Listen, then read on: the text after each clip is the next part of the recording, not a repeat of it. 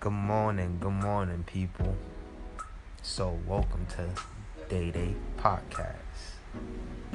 You know it's early. What time is it? Excuse me. 7:30. So right now you should be getting up, getting ready for the day. So we back at it. We back at it. So our first topic we gonna touch on how to get to that bag, man. I mean, a lot of people say they get into a bag, but what's a bag to you? Working a nine to five can be a bag. You feel me?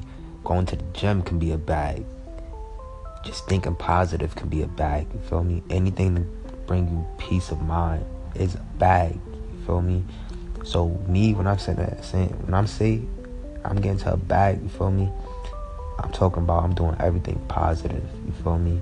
And money gonna come. You feel me? Because once you got a positive thinking, you feel me? Positive attract positive. You feel me? It's gonna come. You feel me? That money gonna come.